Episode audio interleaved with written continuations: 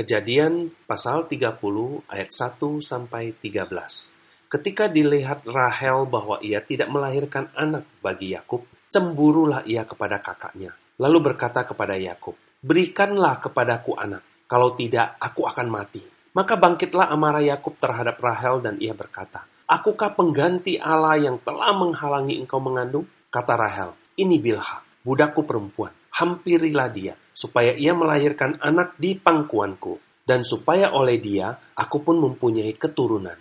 Maka diberikannya lah Bilha budaknya itu kepada Yakub menjadi istrinya, dan Yakub menghampiri budak itu. Bilha mengandung, lalu melahirkan seorang anak laki-laki bagi Yakub. Berkatalah Rahel, Allah telah memberikan keadilan kepadaku, juga telah didengarkannya permohonanku, dan diberikannya kepadaku seorang anak laki-laki. Itulah sebabnya ia menamai anak itu Dan, Mengandung pula lah Bilha, budak perempuan Rahel, lalu melahirkan anak laki-laki yang kedua bagi Yakub. Berkatalah Rahel, Aku telah sangat hebat bergulat dengan kakakku, dan aku pun menang.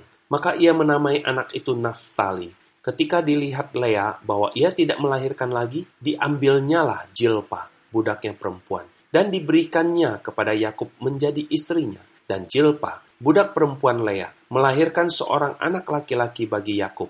Berkatalah Lea, mujur telah datang. Maka ia menamai anak itu Gad, dan Jilpa budak perempuan Lea melahirkan anak laki-laki yang kedua bagi Yakub. Berkatalah Lea, aku ini berbahagia.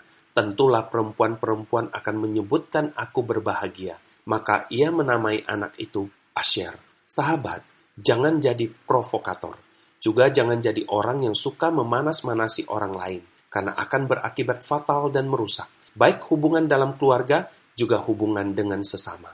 Rahel cemburu, dia iri, dan itu membakar dirinya, sehingga dia beranggapan bahwa yang bisa memberikan anak adalah Yakub suaminya. Yakub marah. Mengapa? Mungkin dia juga kesal mengapa Tuhan menutup kandungan Rahel. Sangat besar keinginannya juga untuk mendapatkan anak dari Rahel yang dikasihinya. Hanya di dalam amarannya, dia tidak mempersalahkan Tuhan dan tidak keluar dari jalur hormat kepada Tuhan. Apa yang pernah dilakukan Sarah dilakukan oleh Rahel.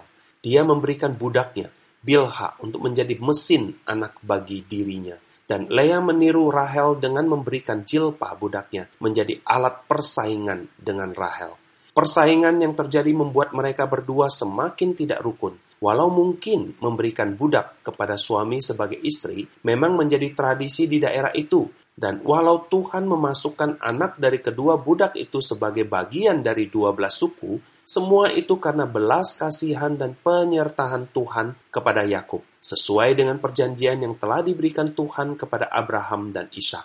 Sahabat, perintah Tuhan adalah satu suami atau satu istri. Tidak boleh terjadi poligami dalam kehidupan anak Tuhan. Dari apa yang kita baca, sepertinya Tuhan mengizinkan tetapi sadarlah bahwa Tuhan bukan mengizinkan hanya karena kekeras hatian, tegar tengkuknya manusia, sifat dan pemikiran yang jahat yang menjadikan manusia melakukan apa yang menjadi keinginan dan kehendaknya. Tuhan ingin kita hidup kudus dan menuruti aturan dan perintahnya. Hindari persaingan yang tidak sehat. Jauhkan cemburu dan iri hati. Berserah dan mintalah kekuatan dari Tuhan agar kita tidak jatuh ke dalam pencobaan demikian.